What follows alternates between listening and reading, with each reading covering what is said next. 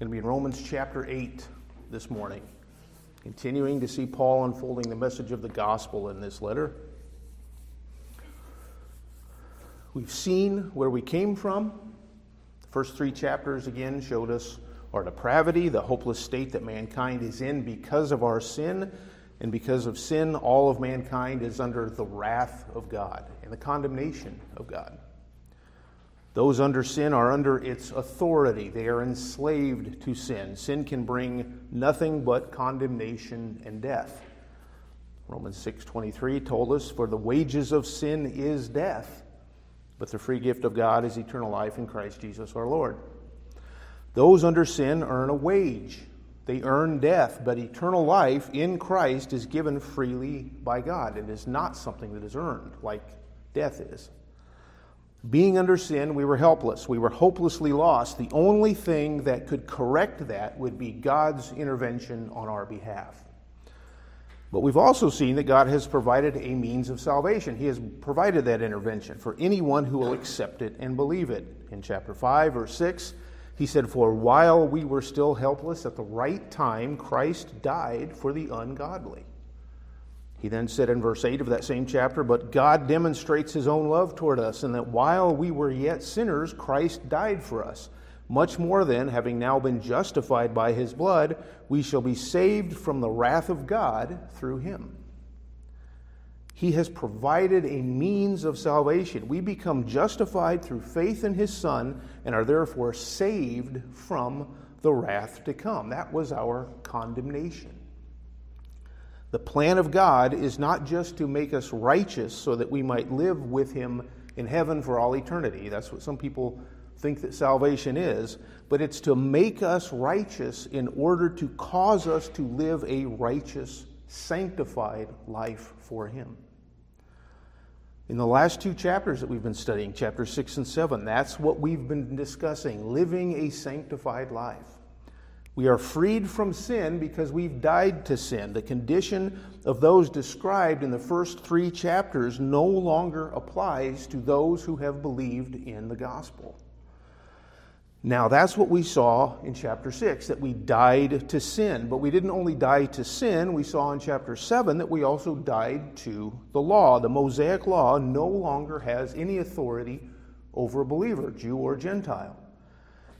Verse 4 of chapter 7 said, Therefore, my brethren, you also were made to die to the law through the body of Christ, so that you might be joined to another, to him who was raised from the dead, in order that we might bear fruit for God.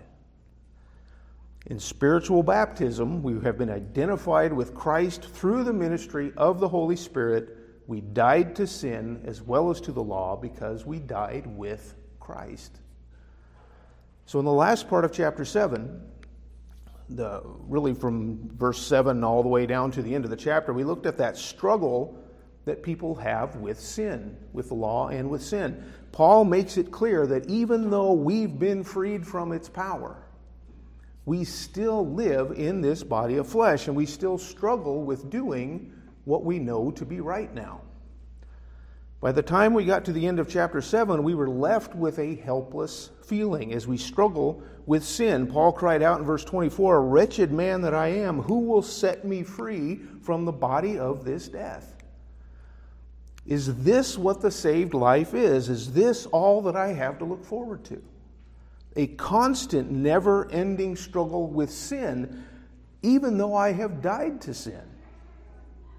Paul knows the answer to that. It's an answer for which he's setting us up because we'll see here as we go through chapter 8 that he'll further develop the future that we have as believers. Chapter 8 pulls together what we have been discussing in chapters 6 and 7. We have been sanctified, we've been set apart from sin's penalty. Christ paid that for us. And from its power. We are dead to sin and therefore no longer under its authority. And in chapter 8, we'll see that our future hope lies in our freedom from even its very presence when we are glorified with our Lord.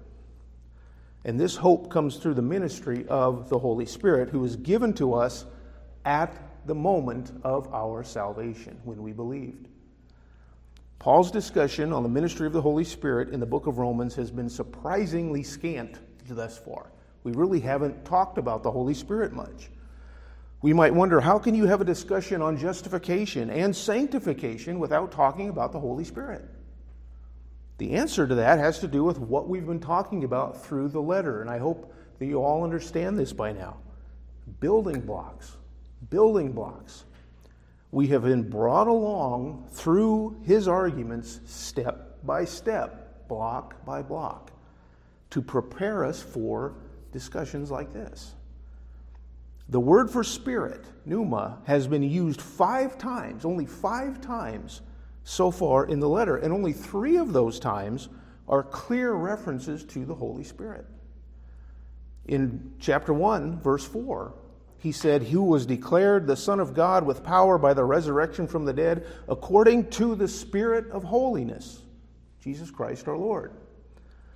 In chapter 5, verse 5, it said, And hope does not disappoint because the love of God has been poured out within our hearts through the Holy Spirit who is given to us. In chapter 7, verse 6, he said, But now we have been released from the law, having died to that by which we were bound, so that we serve in newness of the Spirit and not in oldness of the letter.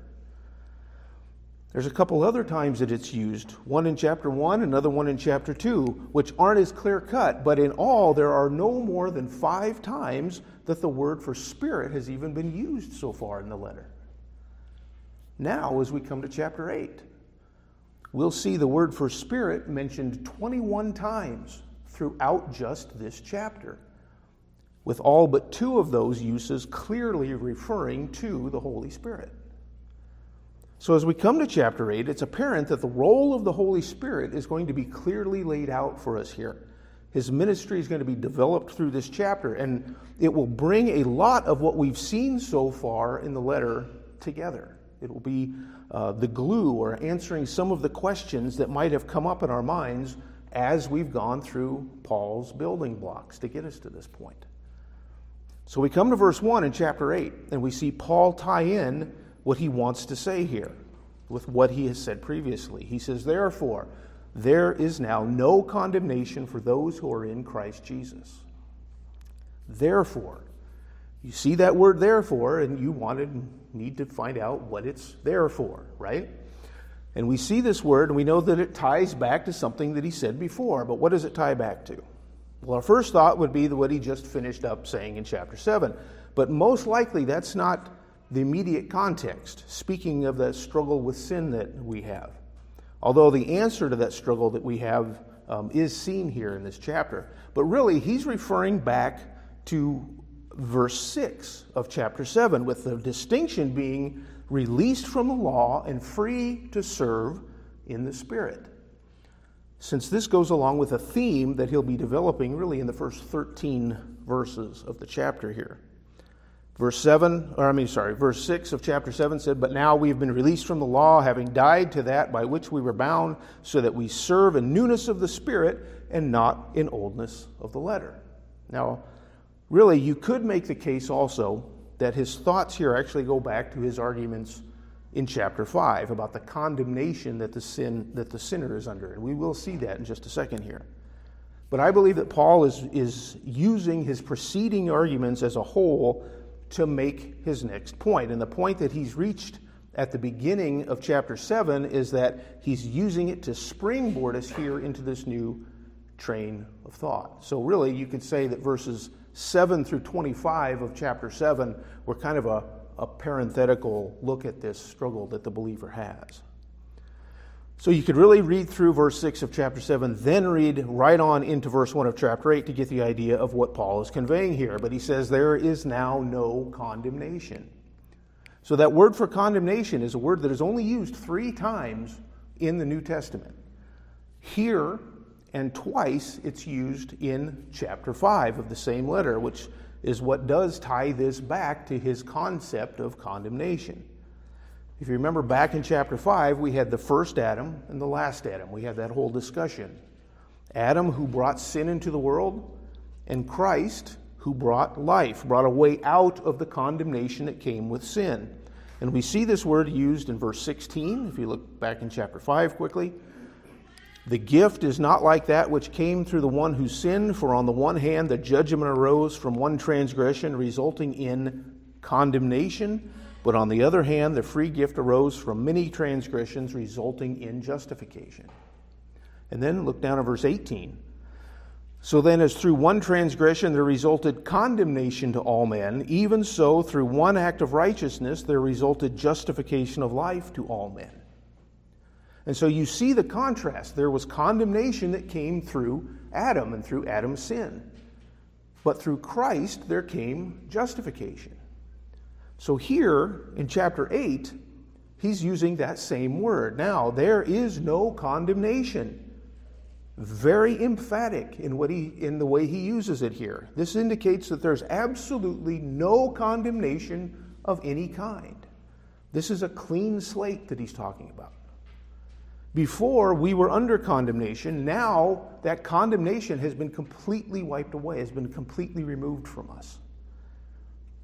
Removed for who? Not just anyone, but for those who are in Christ Jesus, he says. Very carefully limited in who is no longer under condemnation. And really, throughout the last two chapters, we've been talking about just this, the same thing. Those who are in Christ Jesus. Why? because of what we saw in the very first part of chapter 6. Verse 3 of chapter 6 Do you not know that all of us who have been baptized into Christ Jesus have been baptized into his death? Therefore, we have been buried with him through baptism into death, so that as Christ was raised from the dead through the glory of the Father, so we too might walk in newness of life. Now, as those who have been justified, we are in Christ through this spiritual baptism, through baptism of the Holy Spirit, his death, burial, and resurrection, we now live in Christ. We are in Christ. This was one of the main points that we talked about in chapter 6. We have been freed from slavery to sin in order to become slaves of righteousness. Free to live our lives for His glory because now we are identified with Christ in what He did on our behalf on the cross. And a part of being in Him means that our penalty has been paid in full. The condemnation that was required of us, that we were living under, has now been taken care of. And it's important to understand that there's only two kinds of people those who are condemned and those who have no condemnation associated with them at all. There are no people who have some condemnation associated with them. It's either all or nothing. Look with me over at John's Gospel, the third chapter. Get your fingers ready today because we're going to be we're, we're, going to look at quite a few verses today, so if, if we have time. But the third chapter of John's Gospel. We're all familiar with John 3:16, but this is a part of what we're talking about here. It talks about God's wrath, right? God so loved the world that he gave his only begotten Son, that whoever believes in him shall not perish, but have eternal life. Those who believe in him shall not perish. What does that mean?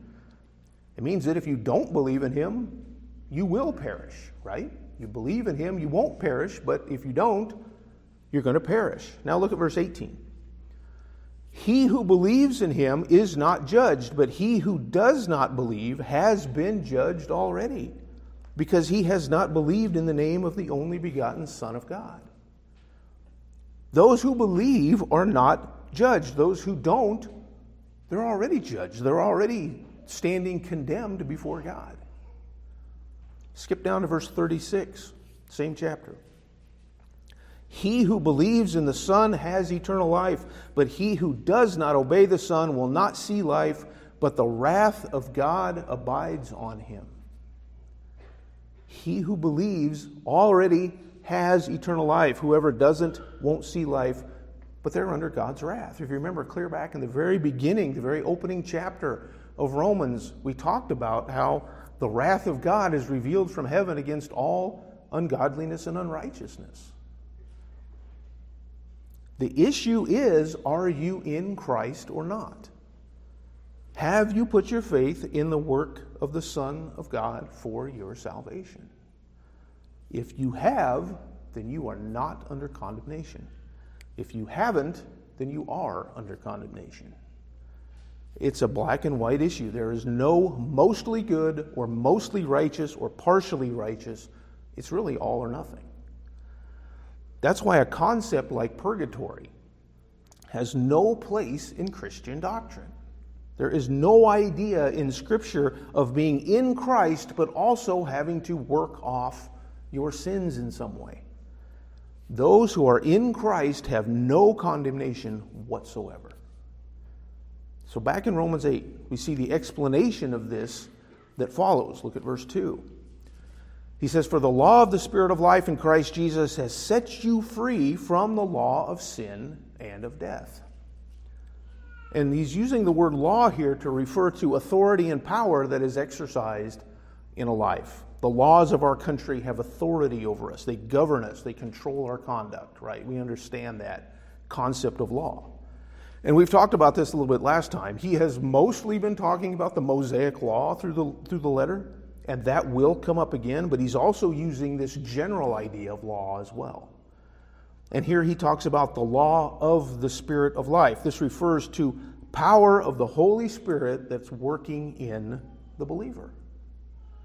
He rules as a law in the life of the believer. He is now the authority in the life of the one who is in Christ. He governs our conduct. He is in charge. He's the one that directs us. And we'll see this developed as we go through the chapter, the ministry of the Holy Spirit. But for now, Paul is simply introducing us to this truth.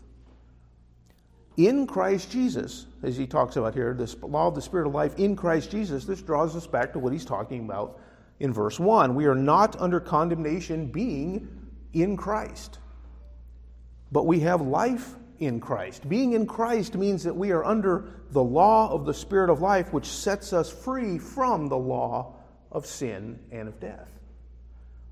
So now we see what was missing in chapter 6 and chapter 7.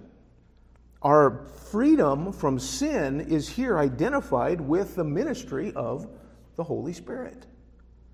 So, as we look back at all the references in Romans 6 and 7, where we were freed from, the, from sin and freed from the law, and yet we had this struggle with these things. It's like if we're freed from them, why do we keep doing these things? We now see that this freedom that we have is a work of the Holy Spirit. Before, sin had authority in my life, it controlled my conduct. I have been set free from that, from its law, from its authority in my life. You note that it's not just the law of sin, but it's the law of death as well that he says here. It's the law of sin and of death. Where there is sin, there is always death. Sin and death are inseparable. We saw that back in chapter 5. Verse 12 said, Therefore, just as through one man sin entered into the world, and death through sin, and so death spread to all men because all sinned. We've been freed from sin and its penalty. That's what chapter 6 was all about. So, now, how was this accomplished? Look at verse 3. For what the law could not do, weak as it was through the flesh, God did, sending his own Son in the likeness of sinful flesh, and as an offering for sin, he condemned sin in the flesh. What the law could not do. Now we're back to a reference to the Mosaic Law. There's no qualifier here. We're back to the law of Moses. What couldn't it do? It could not set a person free. It was weak through the flesh. Nothing, again, nothing was wrong with the law. We saw that back in chapter 7. There wasn't a problem with the law, the law wasn't sinful. It was holy and righteous and good. The problem was with the person who was under the law. The flesh of that person was weak. They could not keep the standard of the law and the commands of the law. You might say that the law commanded me, but it never empowered me. There was no mechanism in it for you to be able to keep the law. So the command was perfect, but the flesh of the one commanded, that was where the weakness was, what was inadequate. So a person was enslaved to sin, in bondage to sin, and couldn't keep God's perfectly righteous standard. in their life. Now, does that mean that the command to keep it was invalid? Not at all. The command is good. In order for a person to be able to measure up to God's righteousness, they would have had to have kept the law perfectly. Under the law, if you wanted to be perfect, you had to be able to keep God's perfect law. Mankind is unable to be perfect, and he was unable to keep God's perfect law. Again, the law was never a means of salvation. But that is precisely the point. We are depraved. We cannot measure up to God's standard of righteousness. And that's what the law uh, revealed to us, what it showed us. The law couldn't do it. So it says God did it. Salvation is God's work. What did the law? He did what the law couldn't do. He had to intervene on our behalf. That's what we saw starting in chapter 3. God sending his son. He intervened. God said, This is the standard that you must meet. This is the, the, the measuring stick. Remember, we've talked about the, the yardstick, the ruler. This is the perfect standard. That's what the law was. But people could not meet that standard. All they could do with that standard was say that I didn't measure up again. I didn't measure up again. And again, you ask yourself, is that unfair? No because he then did that for us. He met the righteous standard for us. How did he do it? it says that he send, sending his own son in the likeness of sinful flesh, and for sin, he condemned sin in the flesh. He sent his own son.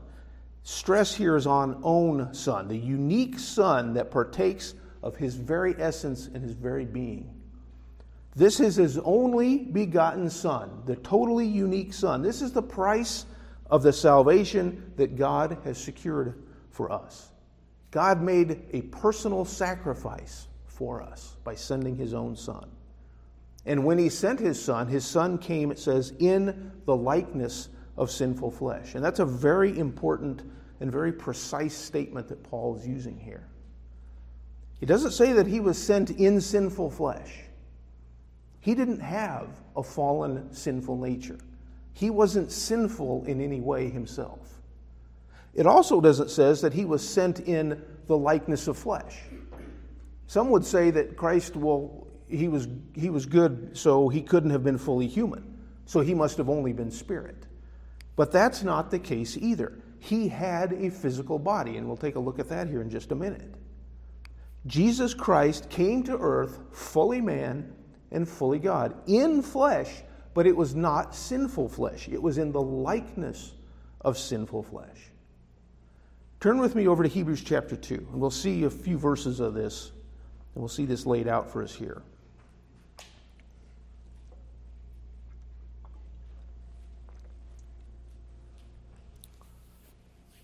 Hebrews chapter 2, if you look down at verse 14 says, Therefore, since the children share in flesh and blood, he himself likewise also partook of the same, that through death he might render powerless him who had the power of death, that is, the devil. In order for him to pay the penalty that our sins owed, he had to do what? He had to die. In order for him to die, he had to be flesh and blood. And what did that do? Verse 15, and might free those who through fear of death were subject to slavery all their lives. Jesus partook of the same, became a physical human being.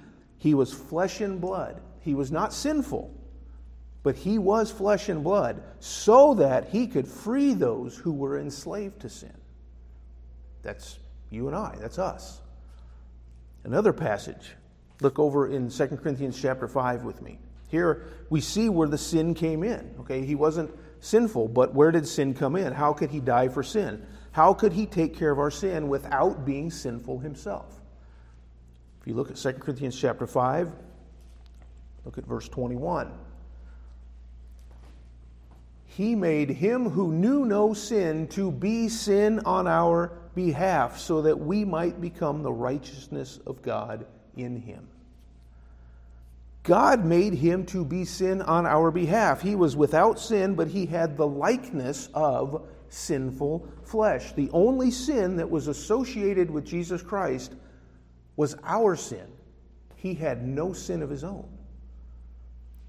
You don't have to turn there, but the writer of Hebrews also makes mention of that in chapter 7, verses 26 and 27, where it says, For it was fitting for us to have such a high priest, holy, innocent, undefiled, separated from sinners, and exalted above the heavens, who does not need daily, like those high priests, to offer up sacrifices, first for his own sins and then for the sins of the people, because this he did once for all when he offered up himself.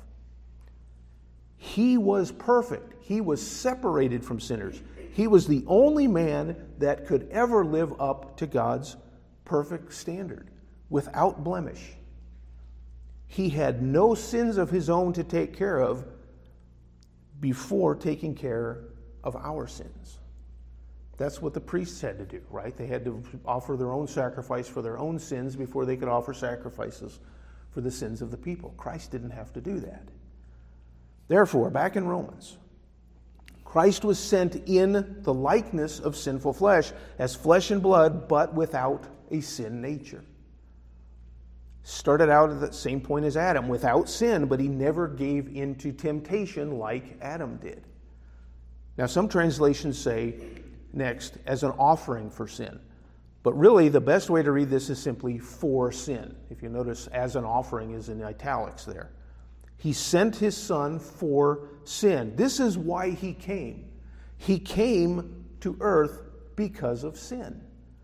The entire reason he came was to take care of the issue of sin because sin is what had to be dealt with. Most people don't grasp this. When they look at Jesus' life and they look at Jesus coming, coming, they say, oh, he came to start healing ministries, or he came to tell us all about how to be good, how to act morally. No, he came for sin. He had to make a sacrifice for sin. What was the problem in the Garden of Eden? Sin. What keeps us from a personal relationship with God? Sin. What is, the, is it that mankind is enslaved to? Sin. What is it that we needed to die to? Sin. What did God send his son for? Sin. To deal with sin. Okay, so being sent, what did he do? He condemned sin in the flesh. There's two possibilities for what this phrase here says. The first possibility is that it says he condemned sin in the flesh. He condemned sin in the flesh. In other words, the sin that is in my body has now been condemned. Now, that is true. It has been condemned. I have been freed from its power. That's what we saw back in Romans chapter 6. But it could also mean, and I would say it fits the context better, that he condemned in the flesh sin, or he condemned sin in the flesh. So, in other words, meaning that having come as a man in the flesh, he came to condemn sin. And it's that second rendering that I think is what Paul is conveying here. He was sent in a physical body to condemn sin in his flesh, he could provide the sacrifice, being a man himself. And we already saw some of that back in Hebrews chapter 2, another couple of places that we see that. Hebrews 10, verses 4 and 5 say, For it is impossible for the blood of bulls and goats to take away sins. Therefore, he comes into the world, or when he comes into the world, he says, Sin and, uh, sorry, sacrifice and offering you have not desired but a body you have prepared for me. The only way that it could be done was by God becoming a man in a prepared body for his son. It was a man's death that was owed, and therefore he had to become a man in order to condemn the sin of mankind. 1 Peter 2, verse 24 says, And he himself bore our sins in his body on the cross, so that we might die to sin and live to righteousness, for by his wounds you were healed. He bore our sins in his body so that we might be free from sin and alive to righteousness. He paid the penalty in his body, a, be- a penalty that was meant for our bodies. He paid it in his own. He bore the full brunt of the wrath of God by becoming sin on our behalf and dying for our sins. This is what was required, what the law couldn't do, and what we couldn't do by ourselves. Only the Almighty God could intervene by sending His own Son to accomplish this on our behalf. Now, why did He do this? Look at verse 4. So that the requirement of the law might be fulfilled in us. This was God's purpose, to fulfill the requirement of the law in us. What was the requirement of the law? We've talked about it many times. Righteousness was the requirement of the law. That's what the law required righteousness. A righteousness that nobody could match up to. So, what did he fulfill in us? Righteousness. What did we just see in 2 Corinthians 5:21? Where it said he made him who knew no sin to be sin on our behalf so that we might become the righteousness of God in him. The purpose statement of the book of Romans, way back in chapter 1, Paul says, I'm not ashamed of the gospel. It's the power of God for salvation, for in it the righteousness of God is revealed from faith to faith. In fact, the word for requirement in this verse is a form of the word for righteousness. You could really say it's the righteous requirement of the law. It's important to note God did not lower his standard for us. He met the standard for us. He reached down and brought us up to the standard. It was fulfilled in us. We didn't fulfill it, it was fulfilled in us. How did this occur? What have we seen before? We are in Christ. And Christ fulfilled it. Furthermore, the Spirit of Him who fulfilled it is in us. This is accomplished again by the ministry of the Holy Spirit. We have been incorporated into Christ, baptized by the Spirit into all that He is, and therefore, what the law always required was fulfilled in us. What does it say at the end of verse 4? Who do not walk according to the flesh, but according to the Spirit being incorporated into Christ, being indwelt by the Spirit, we do not walk according to the flesh. Walk according to the authority of sin, the authority of death. This is not something that characterizes the believer. Instead, a believer walks according to the Spirit, not according to the flesh. This is the pattern of our lives as Christians. Now, we've talked about a lot in the last few weeks about the struggle that occurs in the life of the believer, the struggle with sin.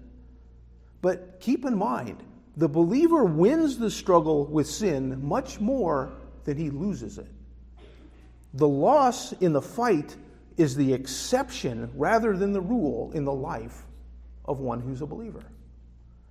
The overall pattern of the life of the believer is to walk according to the Spirit, with a failure from time to time being an out of character exception in our lives. We've mentioned several times the struggle that Paul had uh, that he presents in chapter 7. It's not a license to keep sinning. Why? Because the believer hates when he sins and does whatever he can to keep himself from sin. This is a result of the power and influence of the Holy Spirit in our lives. Salvation includes our sanctification. It includes us walking a certain way, behaving a certain way, living a certain way, according to the Spirit of God. Now that we are under the authority of the Spirit, we live a different way than we did before. We live according to the righteous standards of God. Isn't that what we saw before? Under the law, a person was required to keep to God's standards on their own, and they couldn't do it. So God sent his son for us and provided our justification, right? We've talked about justification. What does justification mean? It means to be declared righteous. He justified us based on our relationship with His Son. We were declared to be righteous because we now are in Christ and identified with Him. And now that we have been justified, we live a new life, one that is lived in Christ, so that we can live up to God's standard of righteousness every day through the power of the indwelling Holy Spirit in our lives. The Holy Spirit produces in us a different life, a different way of living. He enables us to live out our sanctified life so that we are not simply set apart positionally, but we are set apart practically. Practically, we live it out. This is now how we walk. Now, coming to verse 5. I'm trying to get through verse 8. We'll see how far we get. Coming to verse 5, that's really what he starts to look at here we see Paul give the details on the difference between those who are in the flesh and those who are in the Spirit, living according to the flesh or living according to the Spirit. One is a believer, the other is not. And we'll see that in this next set of verses. So look with me at verse 5. For those who are according to the flesh set their minds on the things of the flesh, but those who are according to the Spirit, the things of the Spirit. So he starts off with the word for, connects this back to what uh, he was saying in the previous verse. Those who are walking, now he develops what is meant by that. How are these two different groups of people, how are their lives different? Why can't the believer walk according to the flesh? This is what he develops. According to the flesh, under the control of, he sets his mind on the things of the flesh. This is where the focus of his mind is. This is where he fixes his attention on things of the flesh. This is a worldly minded person with his mind focused on the things around him, the world and the things that are here on earth.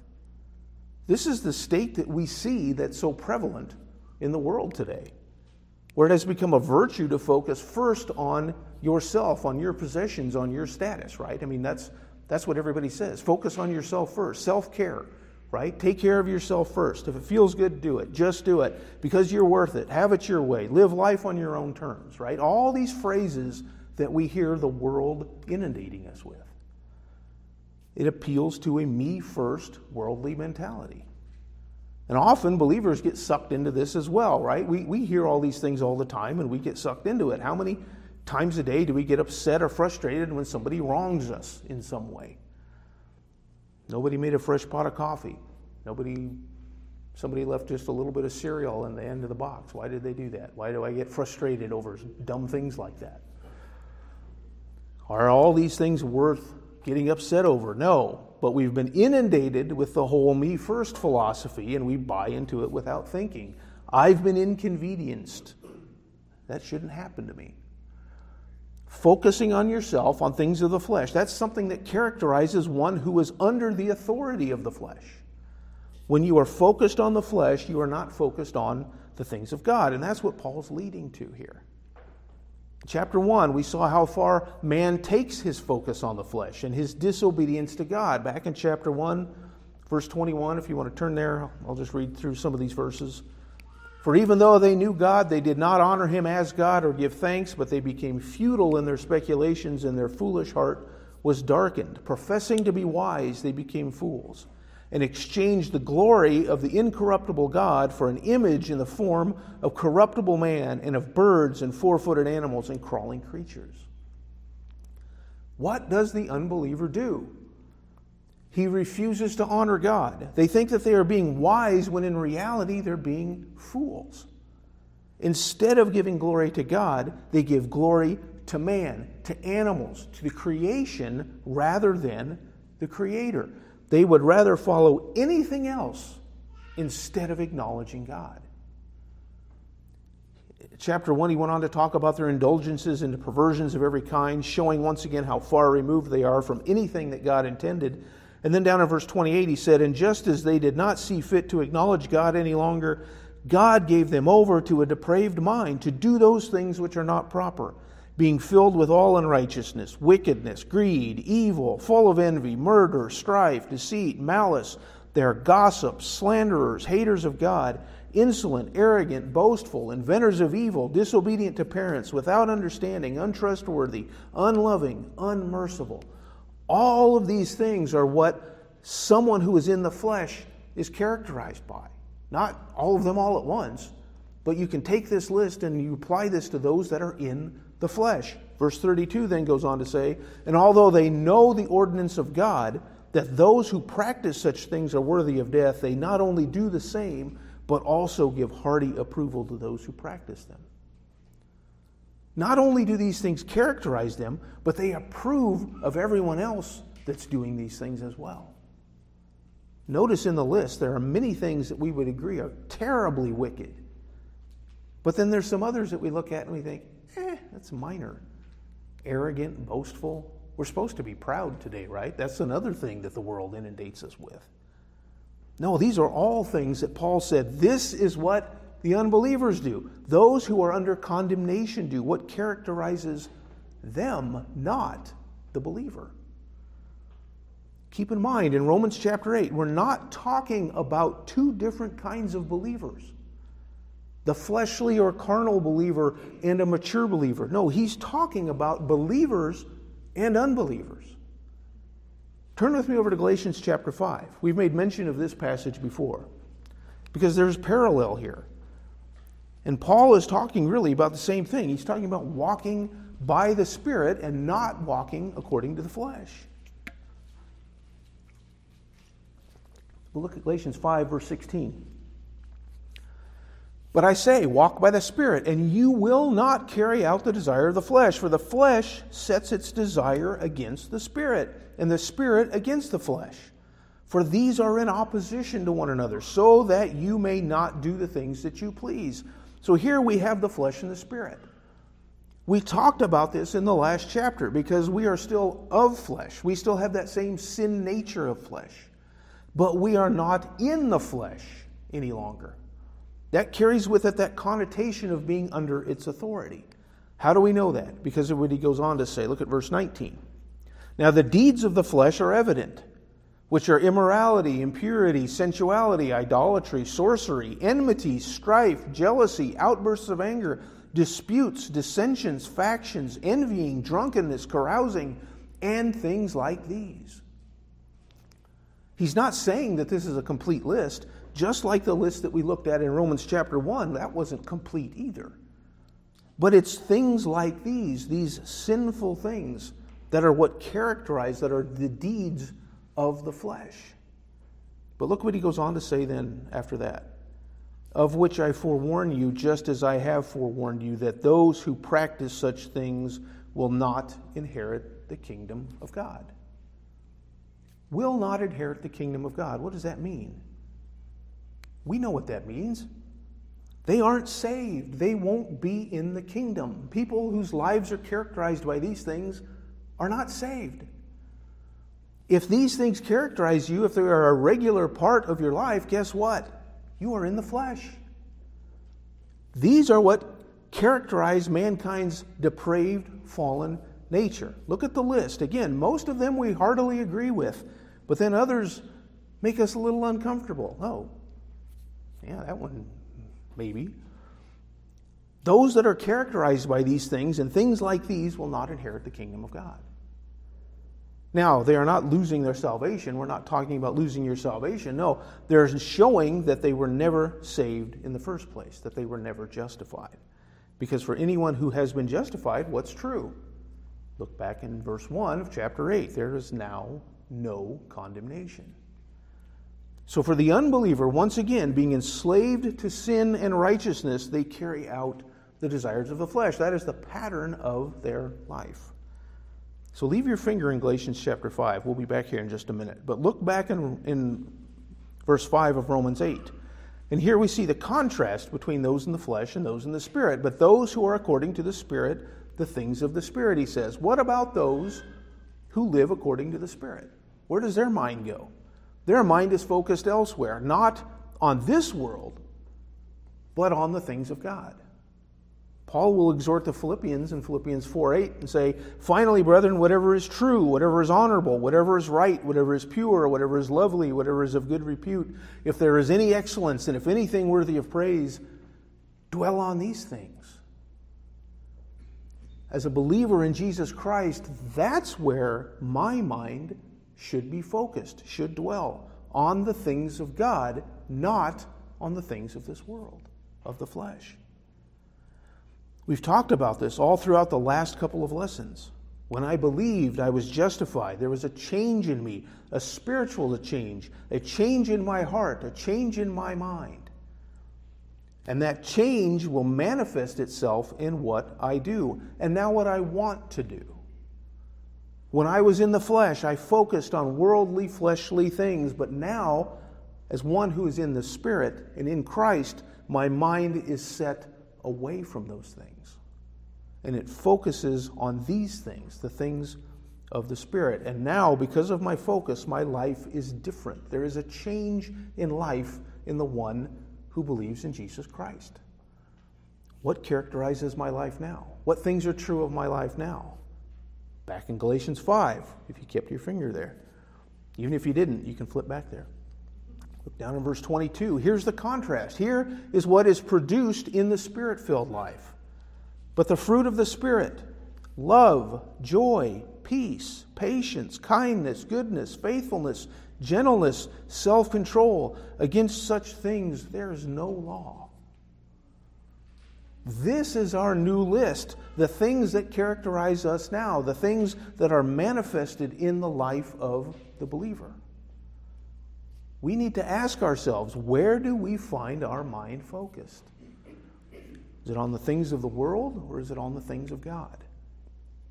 What types of things are manifesting themselves in my life? Does my life look more like the list that are the deeds of the flesh or of the fruits of the Spirit? It's really, again, a black and white distinction. You are either in the flesh and focused on the flesh or in the Spirit and focused on the Spirit. He goes on in verse 6, back in chapter 8. We see that both options have a specific outcome or consequence. For the mindset on the flesh is death, but the mindset on the Spirit is life and peace. The mindset on the flesh is death. It doesn't lead to death, but it is death. That's not what he's, he's saying. He's saying it is death, it is equivalent to death. Those living in the flesh are not just destined for death, they're already dead. Ephesians 2 1. And you were what? Dead in your trespasses and sins. Before salvation, what were we? Spiritually dead. Those whose minds are set on the flesh, are in the flesh, are spiritually dead. We've seen this before in Romans, Romans 6:23, for the wages of sin is death, right? Romans 7 9 uh, through 11, he says, And I was once alive apart from the law, but when the commandment came, sin became alive, and I died. Because of what? Because of sin. The flaw of my unrighteousness was revealed, and I found that I was dead because I could not keep the requirements of the law, Paul says. Verse 10 And this commandment, which was to result in life, proved, proved to result in death for me. For sin, taking an opportunity through the commandment, deceived me, and through it, killed me. Because of sin, mankind is spiritually dead to God, unable to respond to Him. The revelation of God's righteous standard killed us because we came face to face with our sin. Remember what we said back up in verse 2 where there is sin, there is death. They are inseparable. Therefore, someone whose mind is set on the flesh is not simply destined for death someday, they're already dead. They're spiritually dead. But the contrast, it says, the mindset on the Spirit is life and peace. The believer, one who has his mind set right, is equivalent of life and peace. When we come to know Him as our Lord and Savior, we became alive. We have new life in Christ, right? I read the first part of uh, Romans 6.23 before, but the wages of sin is death. The second half, but the free gift of God is eternal life in Christ Jesus our Lord. We have been transformed from death into life to live with Him. Ephesians 2. I mentioned verse 1 before. Verse 5 of Ephesians 2. He says, But God, even when we were dead in our transgressions, made us alive together with Christ. By grace you have been saved. We now have life. Again, it isn't something that we will have one day. We have life now. Our eternal life has already started. We now live for Him today, and we will live with Him for all eternity. The mindset on the Spirit is life. He also says it's peace, right? It's life and peace. We now live in a relationship of peace with God. We saw that back in verse 1 of chapter 5. Therefore, having been justified by faith, we have peace with God through our Lord Jesus Christ. The enmity that we had with God is over because of our justified relationship that we now have with Him. We now find ourselves on God's side, at peace with Him, not against Him. And so the results of where your mind is set, it's if it's on the flesh, the result is death, now and in the future. But on the spirit, you have life, and that is present now and continues for all eternity. And you have peace brought about through your harmonious relationship with God through the gospel. So in verse 7, he continues on. I think we'll make it. We'll see. Verse 7, he continues on with this explanation. He says, Because the mind set on the flesh is hostile towards God, for it does not subject itself to the law of God, for it is not even able to do so. He gives more explanation to the mind set on the flesh. There is an active hatred and hostility towards God from the mind set on the flesh. This is true of everyone who's lost in their sins. There is no peace. There's only enmity with God. You see, once again, this is not describing a believer. This isn't someone who has been saved. This is an unbeliever who's in view here. That is what he's talking about. Colossians chapter 1, I'll just read it for time. He says this as well. He says in Colossians 1:21, "And although you were formerly alienated and hostile in mind, engaged in evil deeds." Right? That's what we were formerly, alienated and hostile in mind. And that's what we're seeing here in Romans 8. But in verse 22, he presents a contrast. He says, Yet he has now reconciled you in his fleshly body through death in order to present you before him holy and blameless and beyond reproach. We already talked about this as well. He reconciled us, brought us into that peaceful relationship with God through his own fleshly body and died to bring us before him holy and blameless. That is now what we are.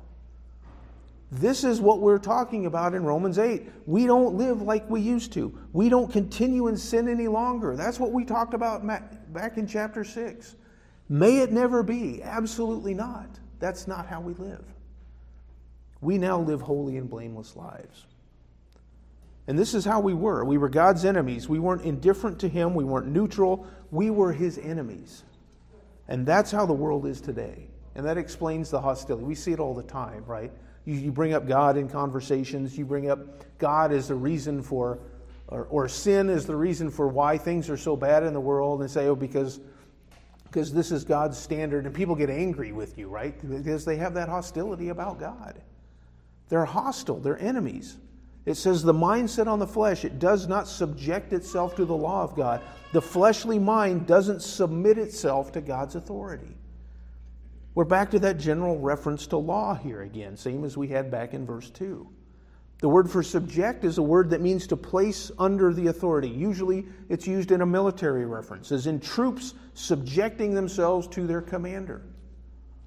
You try to tell someone today that they shouldn't do something because God doesn't want you to, that it's an affront to God. And it seems like they just want to do it more now. Well, I'm just going to throw it in your face then. You tell me it's because God doesn't want me to do it, I'm going to throw it back in your face. Because I'm not going to listen to this so called God of yours. Many people, possibly all, reject the gospel because they either don't believe what God says about their sin or they refuse to submit to God as the authority in their life. That's what a person has to do to accept the gospel, to accept they need to accept what God says about sin, and they need to accept their inability to live up to His standards and about how they must come to Him in submission and give their lives over to Him. And they refuse to do that. The flesh or sin controlled mind of the unbeliever will not subject itself to God. And he says here that it is not even able to do so. With this one phrase, the chasm between believer and unbeliever grows even wider. The word able here is the word for power. The unbeliever, one whose mind is set on the flesh, is powerless to subject himself to God. And he is unable to do so. It's not just that he won't do it, he can't do it. This is why it's an exercise in futility when we try to get unbelievers to follow the Word of God. When we try to get them to change their actions by showing them a few verses in the Bible, we think they won't accept the gospel, but I'll at least try to get them to be a moral person. We do this on a personal level and we do it on a public level as well. We talk to people and try to explain to them why they must follow the Bible, or we fight to get a copy of the Ten Commandments put in a courthouse or in a school because we think that that will somehow influence people to live a moral life. The problem is that's not doing them any good. They are unable to subject themselves to the law of God. In fact, by doing that, what we're really doing is deceiving them because we make them think that if they live a life or if they match up their life to, to try to have some type of moral picture of it or wrap themselves in morality, that it's benefiting them someday. It's not. In reality, all that does is give them false hope in what they're doing and gives them some kind of work to hold on to. Verse 8. We'll look at verse 8. Last verse, short verse. Those who are in the flesh cannot please God. End result of having a mindset on the flesh, they cannot please God. Ponder that for a minute. Think about that statement for a second. An unbeliever never does anything that is pleasing to the Almighty God. Never. He is enslaved to sin. He is hostile to God. He is unable to subject himself to God. And he cannot do anything that pleases God. You realize how hopeless that is. You look at people that are out there doing good deeds in the world, right? You always po- point to Mother Teresa. I know Mother Teresa died a while back, but you point to someone like Mother Teresa, right? And all the work that she, that she did, you think, surely that work was pleasing to God. Well, what did Mother Teresa believe? Did she believe in salvation by grace through faith in Christ alone, with no works of any kind? If she didn't, then nothing she did was pleasing to God. What about all those people that attend pro life rallies, March for Life people, thousands of people in attendance?